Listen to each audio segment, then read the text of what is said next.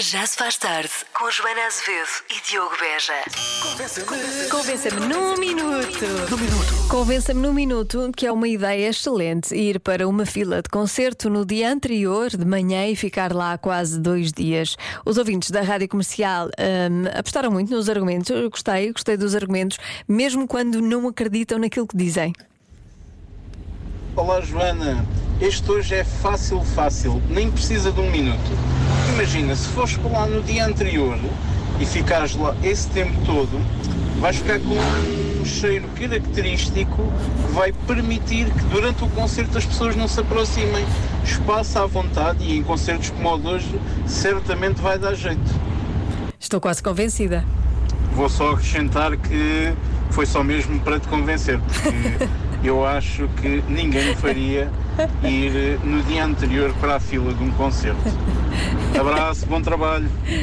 Beijinhos e obrigada pelo esforço. Foi, foi bom.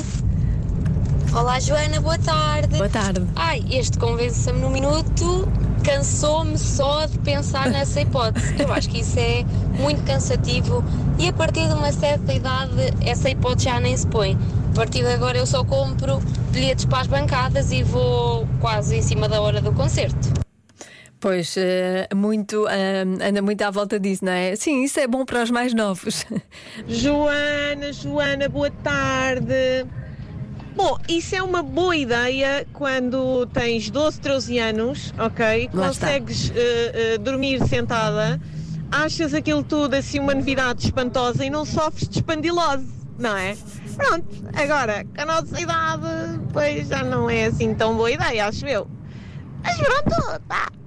Deixa à consideração de quem quiser. Agora, não, não, que uma pessoa tem dores nas costas, não pode. Um beijinho, Joana. Beijinhos.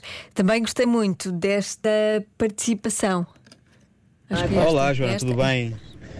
Eh, e como é lógico, como não ir a um, ou melhor, como não ir a um dia antes a um concerto tão desejado? Como não? Como não? As pessoas que podes conhecer, o frio que podes apanhar, os mosquitos. Epá, é, é tudo uma experiência maravilhosa. O. Epá, bora conversar, bora, são três da manhã. Epá, toda a gente cheia de sono, mas ninguém quer dormir, com empolgação. Epá, é ótimo. Por experiência, é ótimo. É ótimo, foi por isso que eu nunca fiz. E pronto. Tá, um grande abraço. Força, João, que tu consegues. Eu consigo, eu já não vou, eu já não vou. A minha, a minha preocupação é o que é que eu vou dizer um dia ao meu filho quando ele quiser fazer uma coisa destas. Essa é que é a minha preocupação. Deixo, não deixo. E depois está lá, e depois se tiver muito calor, ainda desmaia, ainda lhe acontece alguma coisa.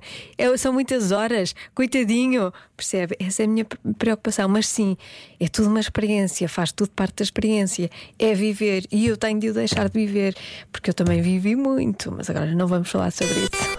Rádio Comercial.